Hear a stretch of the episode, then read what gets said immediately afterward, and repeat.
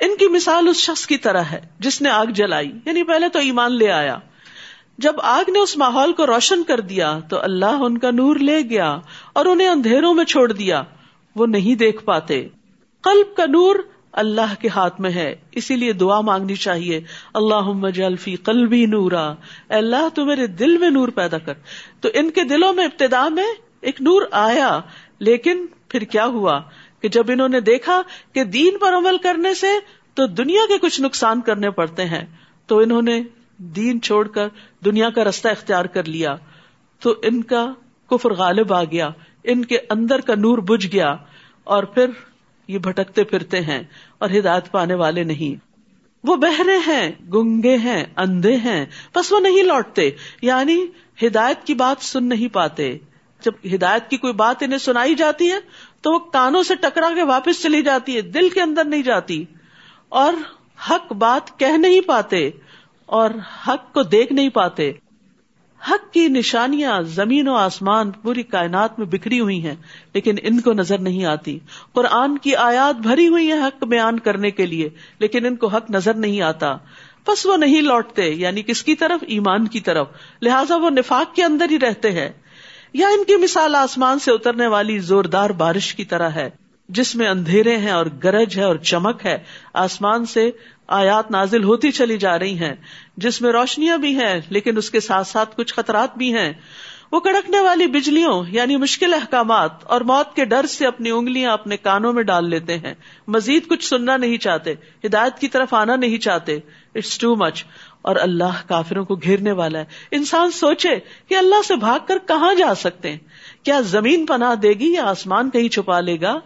نہیں، جب موت کا فرشتہ آئے گا تو پکڑ کے گرفتار کر کے لے جائے گا اور پھر واپسی کا کوئی راستہ نہ ہوگا۔ پھر ایک اللہ کے سامنے ہی حاضر ہونا ہوگا۔ اس سے پہلے کہ وہ وقت آئے، اس کی تیاری کر لینا لازم ہے۔ قریب ہے کہ بجلی ان کی آنکھوں کی روشنی لے جائے۔ جب بھی وہ ان کے لیے روشنی کرتی ہے، تو وہ اس میں چل پڑتے ہیں۔ اور جب ان پر اندھیرا چھا جاتا ہے، تو وہ کھڑے رہ جاتے ہیں۔ اور اگر اللہ چاہتا، ان کی سماعت اور ان کی بسارت کو لے جاتا، بے شک اللہ ہر چیز پر خوب قدرت رکھنے والا ہے۔ یعنی جب کوئی آسان حکم آتا ہے، جب کوئی امید والے حالات نظر آتے ہیں، اچھے دن آتے ہیں تو کہتے ہیں، ٹھیک ہے، ہم بھی دین کی طرف آتے ہیں۔ لیکن جب کوئی تکلیف مشکل آتی ہے تو پھر پلٹ جاتے ہیں۔ اللہ سبحان تعالیٰ نے ان سے مکمل صلاحیت نہیں چھینی۔ اللہ چاہتا تو ان کے کان، آنکھیں یعنی ان سے ہدایت کے اسباب چھین لیتا، لیکن اللہ تعالیٰ ابھی بھی موقع دے رہا ہے۔ تو آپ دیکھیے کہ ہر شخص کہیں نہ کہیں کال و فیل کا تضاد رکھتا ہی ہے۔ کہیں نہ کہیں منافقت کی کوئی نہ کوئی خوب پائی ہی جاتی ہے۔ اور یہ بات اس لیے بھی کہہ رہی ہوں کہ حضرت عمر جیسے شخص حضرت عمر رضی اللہ عنہ، وہ حضرت حضیفہ کو قسم دے کے کہتے ہیں، بتاؤ جن منافقین کے نام تمہیں اللہ سبحان تعالیٰ کے رسول صلی اللہ علیہ وسلم نے بتایا تھے، کہیں میرا نام تو اس میں نہیں، کہیں میں تو منافق نہیں۔ حضرت حنزلہ کہتے ہیں نافا کا حنزلہ ابو بکر کہتے ہیں، میری بھی یہی کیفیت ہے۔ وہ اپنے اوپر منافقت کا خوف کرتے تھے۔ لیکن آج ہم اپنے آپ کو سچے پکے مومن سمجھتے ہیں اور منافقت سے اپنے آپ کو دور سمجھتے تو نفاق ہوتا ہی اس کے اندر ہے جو منافقت سے بے خوف ہو جاتا ہے۔ ورنہ ہر سچے مومن کو منافقت کا ڈر لگا رہتا ہے کہ کہیں میرے اندر تو کوئی ایسی صفت نہیں کہ اللہ سبحان تعالیٰ مجھ سے ہدایت کے یہ مواقع نہ چھین لے۔ تو ہمیں دعا کرتے رہنا چاہیے۔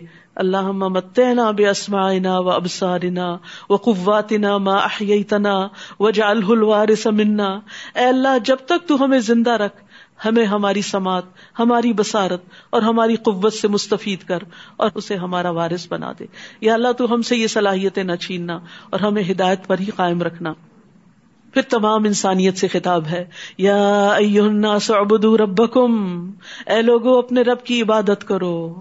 تم سب کے سب اپنے رب کے آگے جھک جاؤ، اپنے رب سے سب سے بڑھ کے محبت کرو، اس کی عظمت بجا لاؤ۔ کون ہے تمہارا رب؟ اللہ خلقکم۔ وہ جس نے تمہیں پیدا کیا ہے، وہ ہے تمہارا رب۔ اور ان لوگوں کو بھی جو تم سے پہلے تھے، تاکہ تم بچ جاؤ۔ دنیا میں گناہوں سے بچ جاؤ، مشکلات میں پھنسنے سے بچ جاؤ، اور آخرت میں جہنم سے بچ جاؤ۔ وہ رب تمہارا کون ہے؟ پہچانو رب کو۔ وہ جس نے تمہارے لیے زمین کو فرش بنا دیا اور آسمان کو چھت بنایا اور آسمان سے پانی برسایا یعنی بارش نازل کی اور پانی سے تمہارے لیے پھل بطور رسک پیدا کیے۔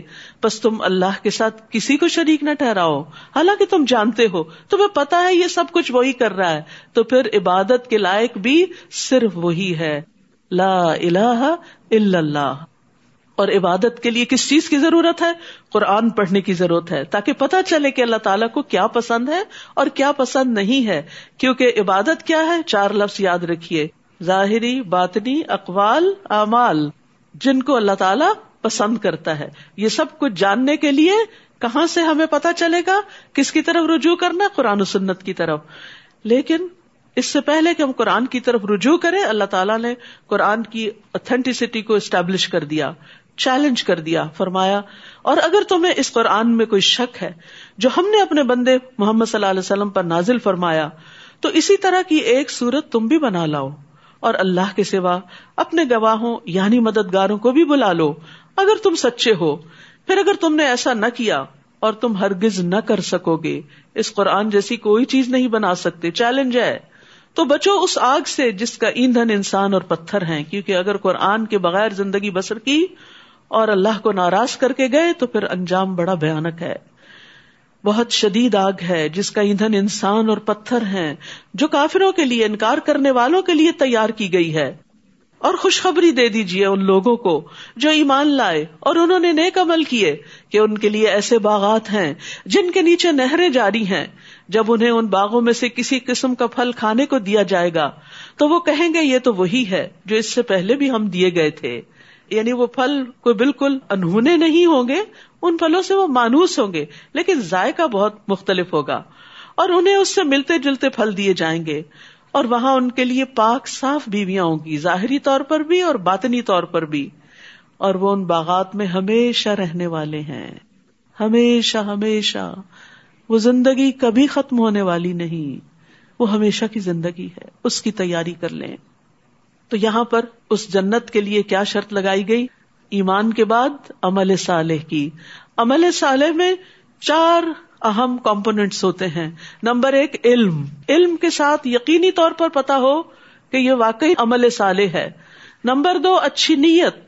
نمبر تین، صبر۔ اور نمبر چار، اخلاص۔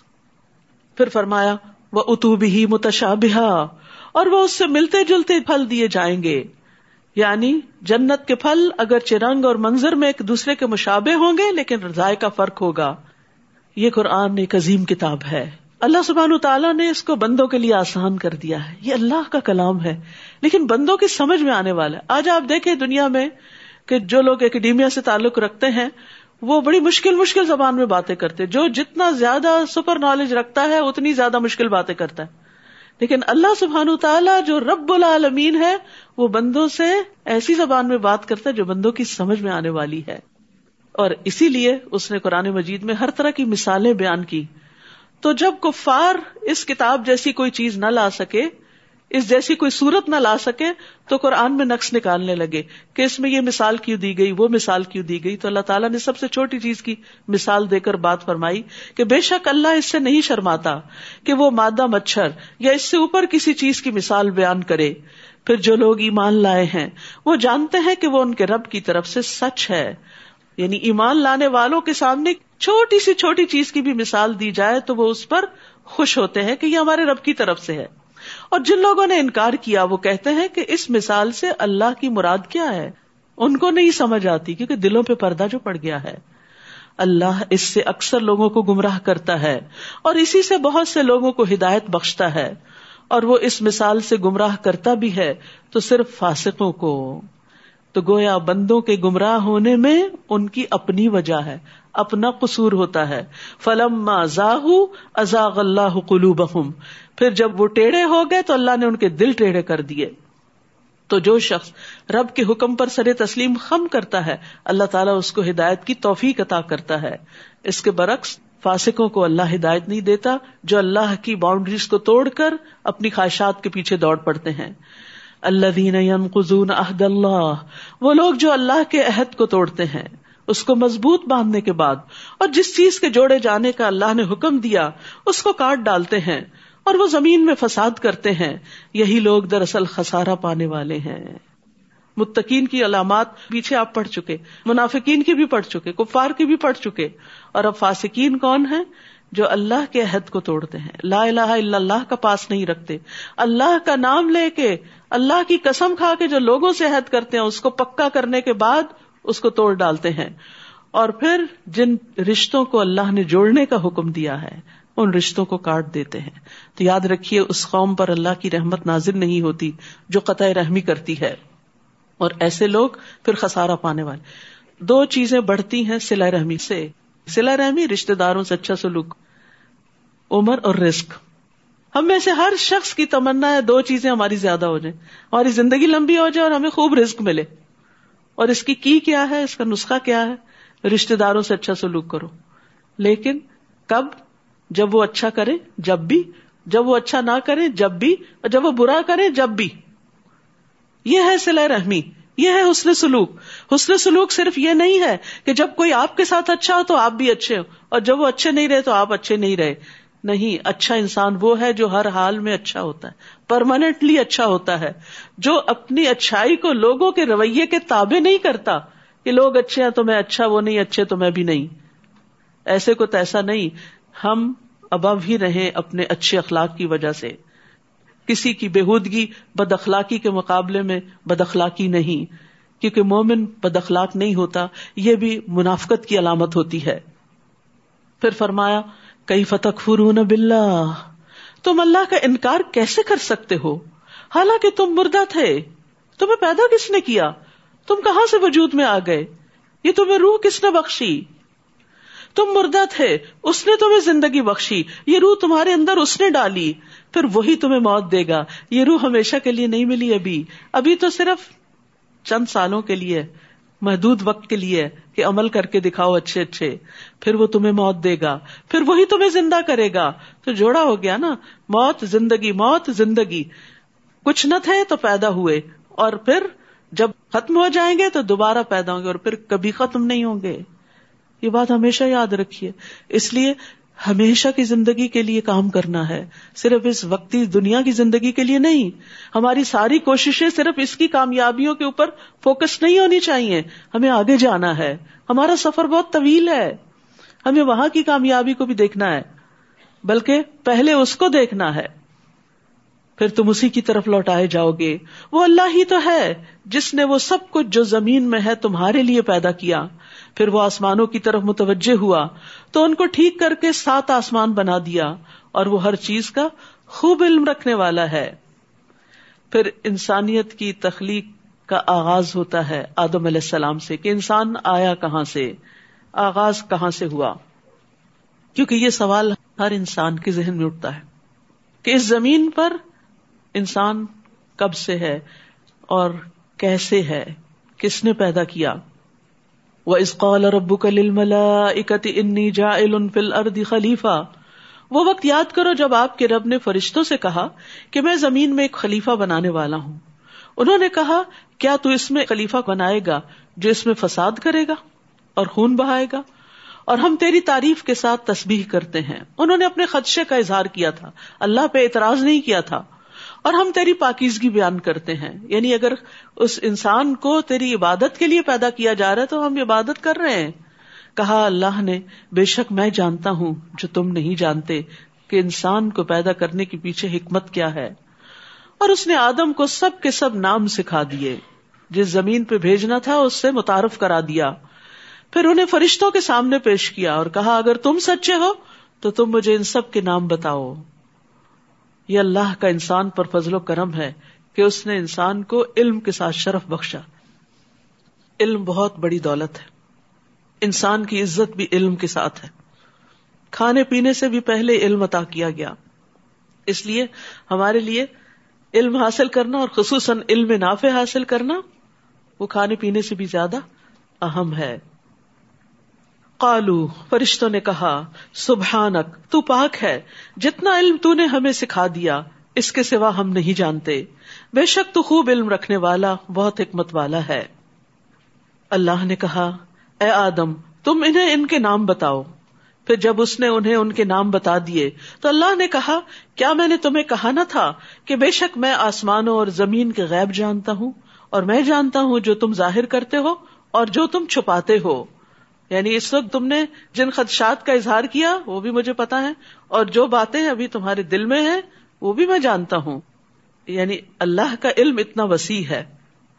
اور جب ہم نے فرشتوں سے کہا کہ تم آدم کو سجدہ کرو، تو ان سب نے سجدہ کیا۔ سوائے ابلیس کے اس نے نافرمانی کی اور تکبر کیا اور وہ انکار کرنے والوں میں سے ہو گیا۔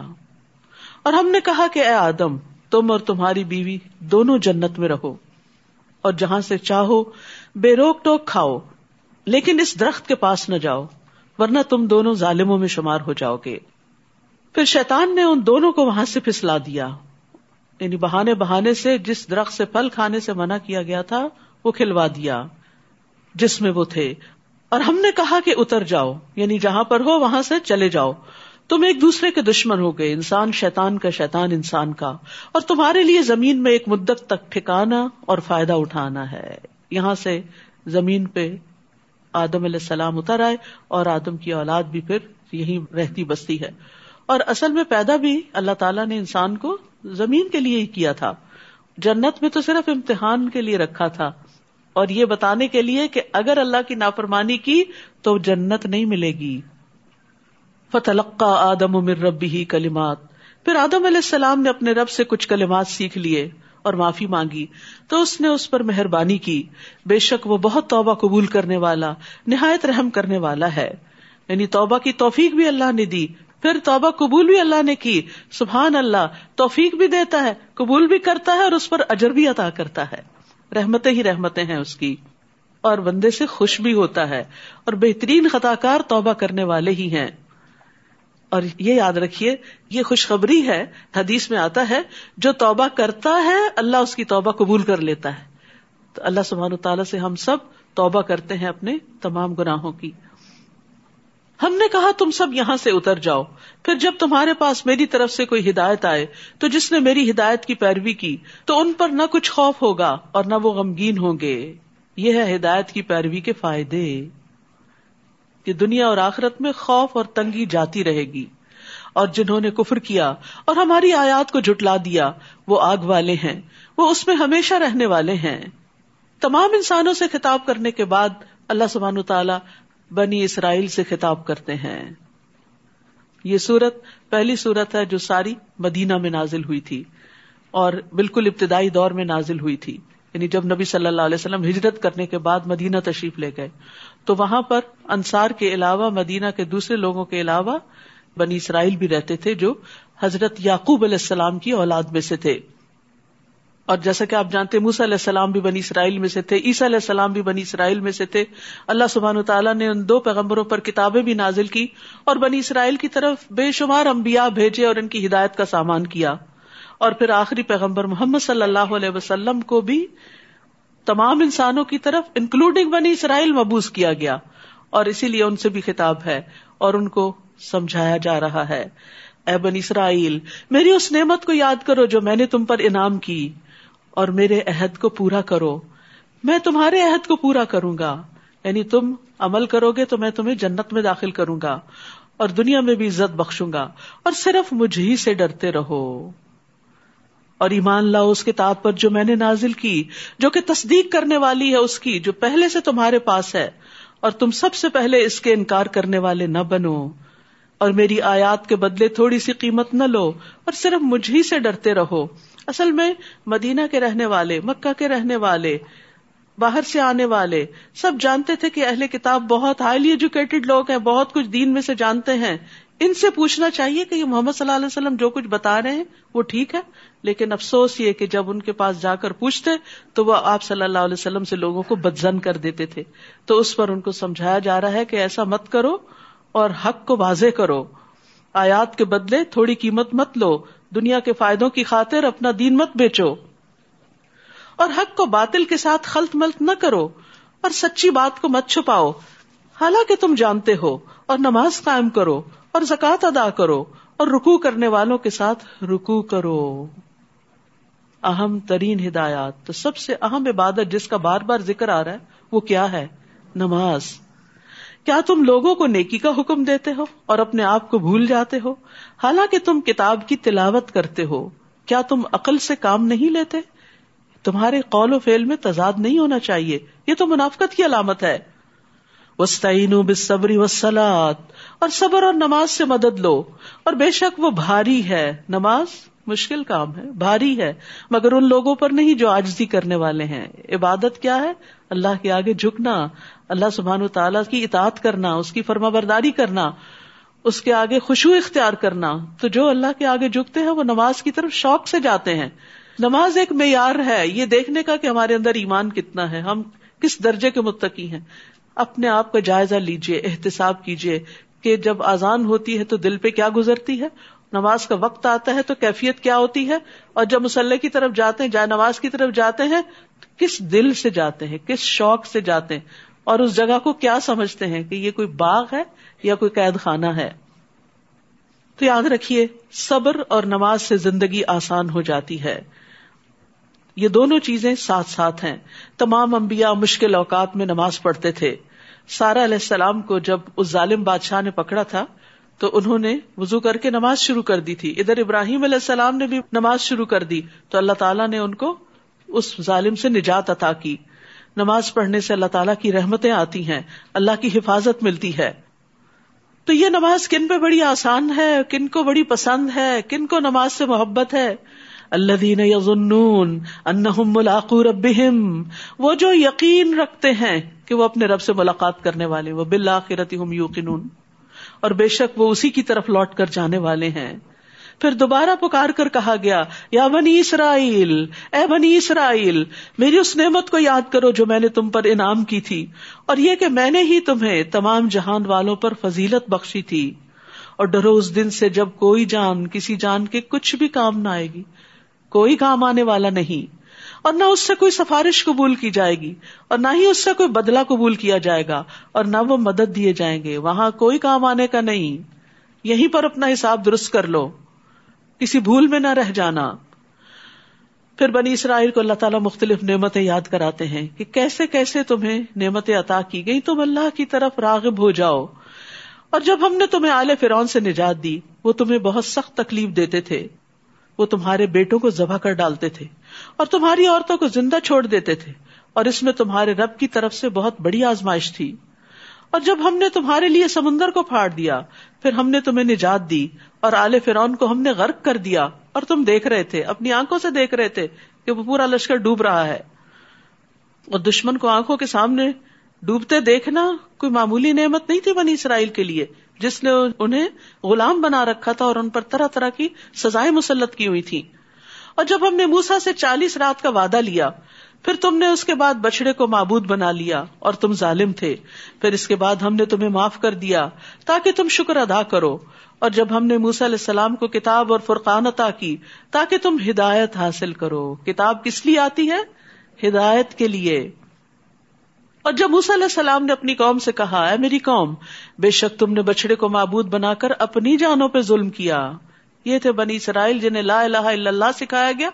اور وہ جب سمندر پار کر کے آئے تو نعمت کا شکر ادا کرنے کی بجائے گائے کے بچڑے کو معبود بنا بیٹھے۔ جب موسیٰ علیہ السلام کو ہتور پر گئے اللہ تعالیٰ سے ملاقات کے لیے۔ تو اب اپنے پیدا کرنے والے کی حضور توبہ کرو اور اپنے مجرموں کو قتل کر ڈالو اور یہ بات تمہارے پیدا کرنے والے کے نزدیک تمہارے لیے زیادہ بہتر ہے۔ پھر وہ تم پر مہربان ہو گیا۔ بے شک وہ بہت توبہ قبول کرنے والا، بہت رحم فرمانے والا ہے۔ اور جب تم نے کہا کہ اے موسا جب تک ہم اللہ کو سامنے نہ دیکھ لیں، ہرگز تمہارا یقین نہ کریں گے، پھر تم کو بجلی نے پکڑ لیا اور تم دیکھ رہے تھے۔ یاد رکھیے، دنیا میں کسی کے لیے ممکن نہیں کہ اللہ تعالیٰ کو دیکھ سکے، کیونکہ ہمیں اتنی وسط طاقت ہی نہیں دی گئی، حتیٰ کہ اللہ کے نبی موسا علیہ السلام بے ہوش ہو کر گر پڑے تھے، صرف ایک تجلی پہاڑ پہ پڑتے ہوئے دیکھ کر۔ پھر ہم نے تمہاری موت کے بعد تمہیں زندہ اٹھا دیا، شاید کہ تم شکر ادا کرو۔ اور ہم نے تم پر بادلوں کا سایہ کیا، اور تم پر من و سلوا اتارا، کھاؤ پاکیزہ چیزوں میں سے جو ہم نے تمہیں عطا کی ہیں۔ اور انہوں نے ہم پر ظلم نہیں کیا، بلکہ وہ اپنی جانوں پر خود ہی ظلم کر رہے تھے۔ اور جب ہم نے کہا اس بستی میں داخل ہو جاؤ اور اس میں سے جہاں سے چاہو خوب کھاؤ اور تم دروازے میں سجدہ کرتے ہوئے داخل ہونا اور اے اللہ، ہمیں بخشتے کہنا، تو ہم تمہاری خطائیں معاف کر دیں گے اور ان قریب ہم احسان کرنے والوں کو زیادہ دیں گے۔ تو جن لوگوں نے ظلم کیا، انہوں نے اس بات کو جو انہیں کہی گئی تھی بدل کر کچھ اور کر دیا۔ ہنتن گندم چاہیے یعنی مذاق اڑایا اللہ کے الفاظ کا۔ بس ہم نے ان لوگوں پر جنہوں نے ظلم کیا تھا، آسمان سے عذاب نازل کیا، کیونکہ وہ نافرمانی کرتے تھے۔ یعنی اب اس کے بغیر کوئی چارہ نہیں تھا کہ ان کو سزا دی جاتی۔ اور جب موسیٰ علیہ السلام نے اپنی قوم کے لیے اللہ سے پانی مانگا، تو ہم نے کہا کہ اپنا اصا پتھر پر مارو، تو اس میں سے بارہ چشمے پھوٹ نکلے۔ پھر تمام لوگوں نے اپنا اپنا گھاٹ معلوم کر لیا۔ ہم نے حکم دیا کہ اللہ کے رسک میں سے کھاؤ اور پیو اور زمین میں مفسد بن کر نہ پھرو۔ اور جب تم نے کہا، اے موسا ہم ایک ہی کھانے پر ہرگز صبر نہیں کر سکتے، لہٰذا اپنے رب سے دعا کرو کہ وہ ہمارے لیے نکالے ترکاری، ککڑی، گندم، مسور اور پیاز، جو بھی زمین اگاتی ہے۔ اس نے کہا، کیا بھلا بہتر چیز چھوڑ کر اس کے بدلے کمتر چیز لینا چاہتے ہو؟ من و سلوا چھوڑ کر تم زمین کی چیزیں لینا چاہتے ہو؟ تو جاؤ کسی شہر میں اتر جاؤ۔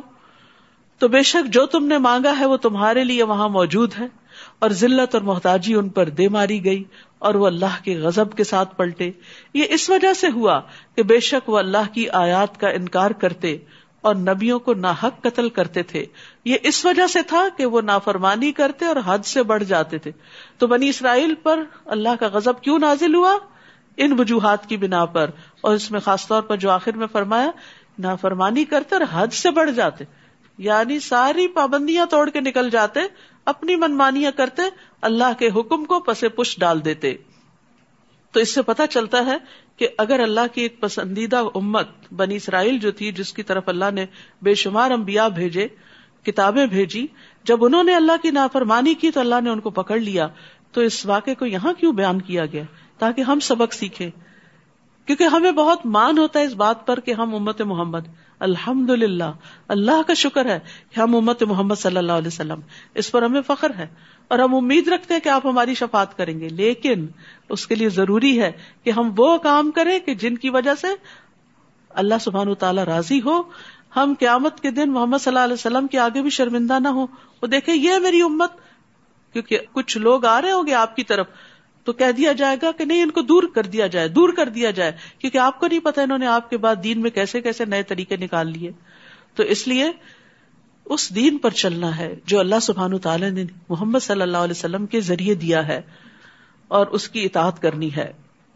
اور یاد رکھیے، گناہوں سے بچنا تقوا کہلاتا ہے، اور تقوا کا مانا ہوتا ہے بچنا۔ تو دنیا میں گناہوں سے بچنا اور آخرت میں عذاب سے بچنا۔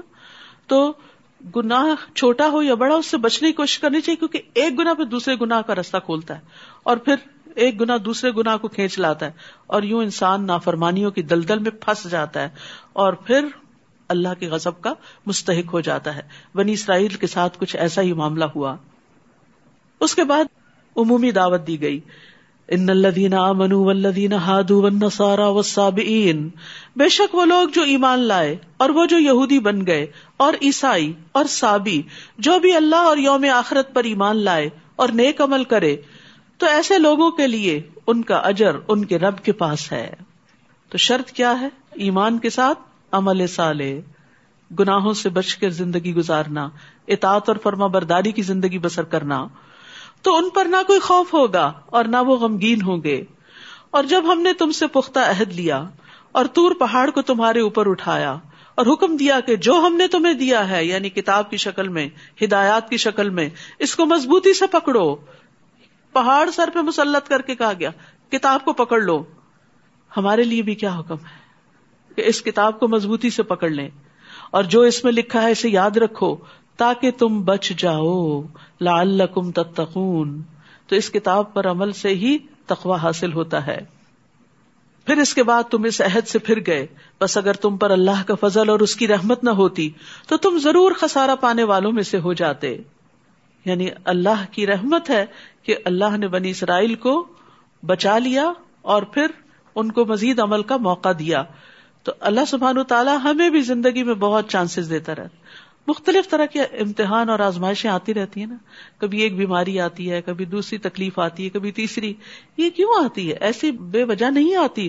یہ دراصل ہمیں اللہ کی طرف متوجہ کرنے کے لیے آتی ہے کہ ہم اپنے گناہوں کو دیکھیں، ہم اپنی غلطیوں کو پہچانے ہم ان پر توبہ کریں، ہم یہاں پر اپنی اصلاح کر لیں، اللہ کی طرف راغب ہو جائیں، اللہ کی طرف دوڑ پڑے لیکن جب تکلیفوں کے آنے کے باوجود ہم صرف انہیں میں ہی گم ہو جاتے اور اللہ سبحان و تعالیٰ کے ساتھ ہمارا تعلق مضبوط نہیں ہوتا، تو پھر اس میں ایک وارننگ ہے، اس میں ایک خطرے کی گھنٹی ہے۔ ہر مشکل کے آنے پر یہ سوچیے کہ اس نے مجھے اللہ سے قریب کیا یا دور کیا؟ خوش قسمت ہے وہ جنہیں تکلیفیں اللہ سے قریب کر دیتی ہیں۔ تو یہی معیار ہونا چاہیے کہ جب آئے تو اللہ کا فیصلہ سمجھ کر ایکسپٹ کریں۔ اس کے دور کرنے کے لیے دعائیں بھی مانگے اور دوائیں بھی کریں۔ اور جب دور ہو جائے تو اللہ کا شکر ادا کرے اور شکر ادا کرنے کی قسم کیا ہے؟ اور زیادہ اس کی اطاعت کریں۔ اللہ کی فرما برداری کریں۔